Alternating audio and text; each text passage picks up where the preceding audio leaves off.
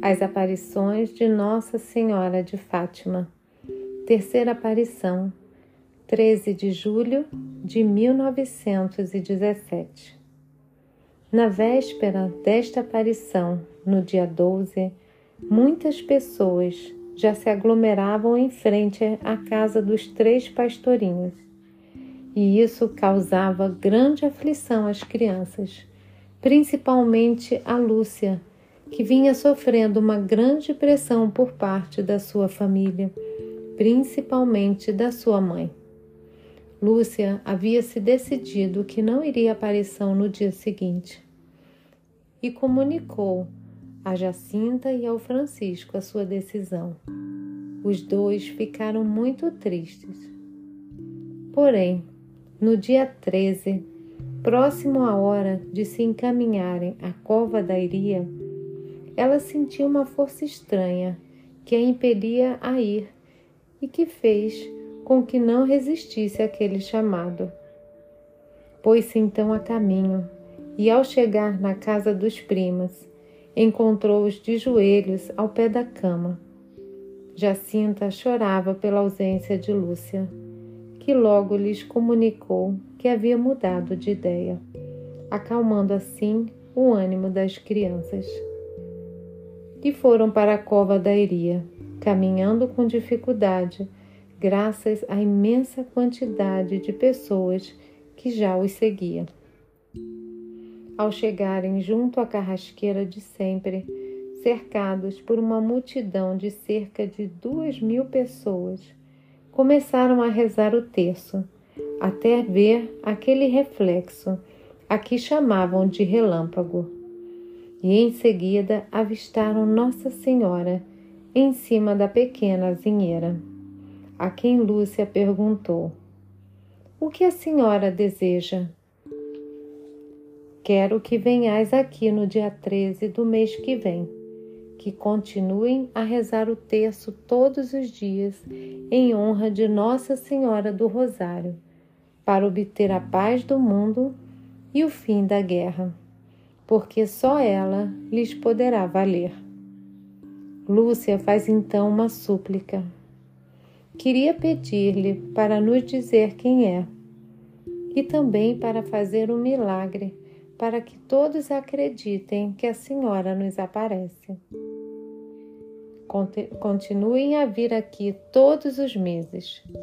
Em outubro direi quem sou, o que quero e farei um milagre que todos hão de ver para acreditar. Em seguida, Lúcia fez algumas perguntas, das quais depois não conseguiu se recordar ao certo. Mencionou lembrar-se de que Nossa Senhora declarou que era preciso rezar o terço para alcançar as graças durante o ano e prosseguiu com seus ensinamentos. Sacrificai-vos pelos pecadores e dizei muitas vezes, em especial sempre que fizerdes um sacrifício: Ó Jesus, é por vosso amor pela conversão dos pecadores e em reparação dos pecados cometidos contra o Imaculado Coração de Maria. Ao fim dessas palavras, fez como nos dois meses anteriores, e aquele reflexo que saía de suas mãos, desta vez pareceu penetrar na terra, e as crianças avistaram algo que descreveram como um mar de fogo. Viram mergulhados neste fogo os demônios e as almas, como se fossem brasas transparentes e negras, ou, como Lúcia contou, bronzeadas com forma humana, que flutuavam no incêndio, levadas pelas chamas que delas saíam, juntamente com nuvens de fumaça que se espalhavam por todos os lados, semelhante às fagulhas que caem de grandes incêndios, sem peso nem equilíbrio, entre gemidos de dor e desespero, que os horrorizavam e os fazia estremecer de pavor. Neste momento, a multidão que estava em volta ouviu Lúcia soltar um grito de desespero. Lúcia continua sua narrativa dizendo que os demônios distinguiam-se por formas horríveis e asquerosas de animais espantosos e desconhecidos, escuros como carvão em brasa. Assustados e como que a pedir socorro, levantaram o olhar a Nossa Senhora, que lhes disse com bondade e tristeza: Vistes o inferno, para onde vão as almas dos pobres pecadores. Para as salvar, Deus quer estabelecer no mundo a devoção ao meu imaculado coração. Se fizerem o que eu vos disser, salvar-se-ão muitas almas e terão paz. A guerra vai acabar. Mas se não deixarem de ofender a Deus, no reinado de Pio XI começará outra pior. Quando virdes uma noite alumiada por uma luz desconhecida, sabei que é o grande sinal que Deus vos dá de que punirá o mundo por seus crimes por meio da guerra, da fome e da perseguição à Igreja e ao Santo Padre. Para impedir isso, virei pedir a consagração da Rússia ao meu imaculado coração e a comunhão reparadora dos primeiros sábados. Se atenderem aos meus pedidos, a Rússia se converterá e terão paz. Se não, espalhará seus erros pelo mundo, promovendo guerras e perseguições à Igreja. Os bons serão martirizados.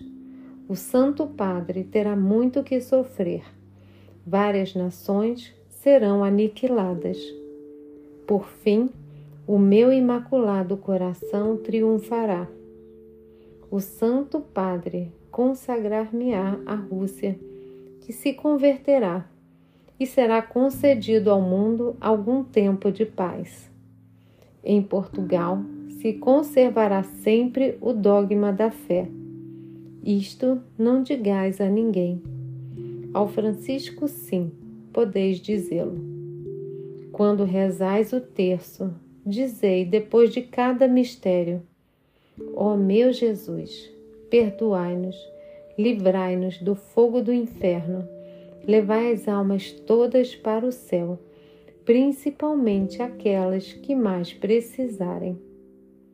Seguiu-se um instante de silêncio, após o qual Lúcia perguntou: A senhora não deseja mais nada? Não, hoje não te quero mais nada.